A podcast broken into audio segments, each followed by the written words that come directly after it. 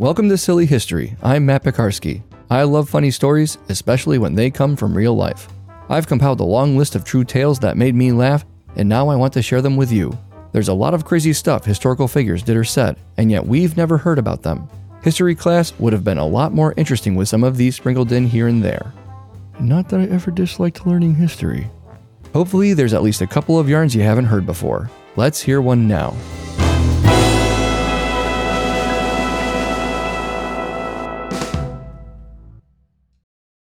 What do a church hall, a ransom note, and a loyal dog have in common? What if I told you it's the FIFA World Cup trophy? It's a tale filled with mystery, intrigue, and an unlikely hero who swoops in to save the day. FIFA was established in the spring of 1904 by seven countries, a result of the growing number of tournaments being played across national borders. Belgium, Denmark, France, Netherlands, Spain, Sweden, and Switzerland all signed on with high hopes to unite their nations and others through their shared passion of the sport. 26 years later, the World Cup was first organized under the direction of then President Jules Rimet. Thirteen teams competed against one another until a winner was declared. Like the Olympics, the event is held every four years, and since its formation, the number of teams participating in the finals has increased from 13 to 32. Nowadays, over 200 teams from around the world undergo a two year qualifying process, hoping to make it to the final tournament. Fast forward another 36 years. The 1966 World Cup was a couple of months away and would be held in eight venues across seven different cities in England. 16 teams from four confederations would vie for the number one spot and coveted trophy. A different type of exhibition was going on at this time as well, the Stanley Gibbons Stamp Exhibition was being held at the Westminster Central Hall.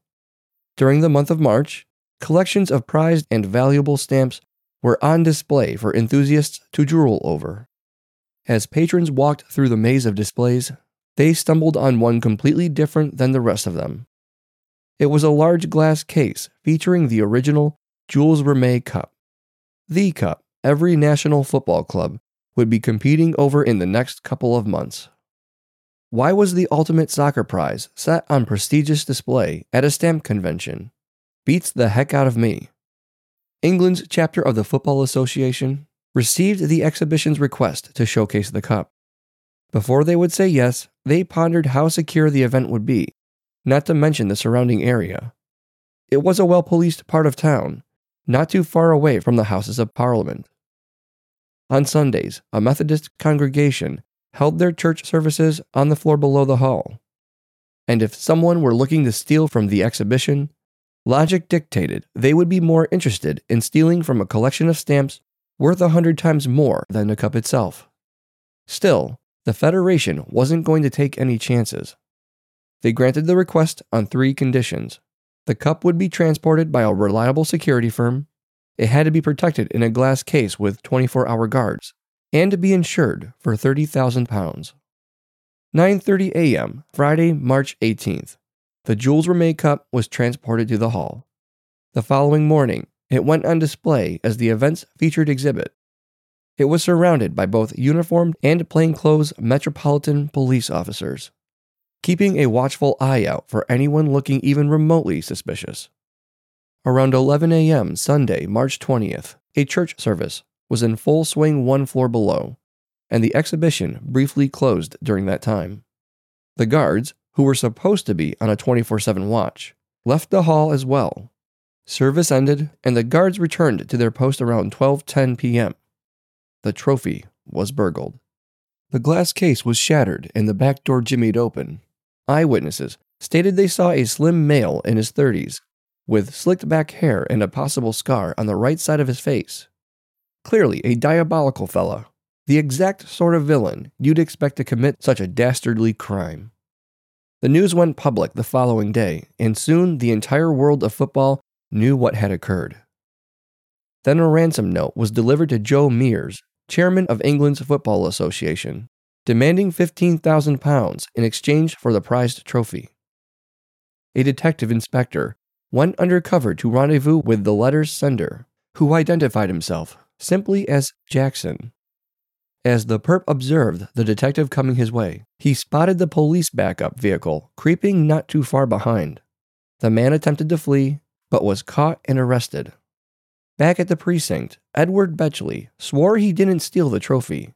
He claimed he was just a middleman. At his court hearing, he made sure that his evil deeds weren't a reflection of his love for football, telling everyone in the room, Whatever my sentence is, I hope that England wins the World Cup. Betchley was found guilty as an accomplice, and the real thief would never be caught. About a week after the heist, David Corbett was out taking a walk with his dog. Pickles was a border collie who loved to go out for a stroll. The sights, the smells, the fire hydrants. As the pair were getting close to home, Pickles saw and smelled something new. Laying against the neighbor's car tire was a package, wrapped in newspaper and string. Pickles was very curious, and it caught David's attention as well. Several thoughts ran through his head.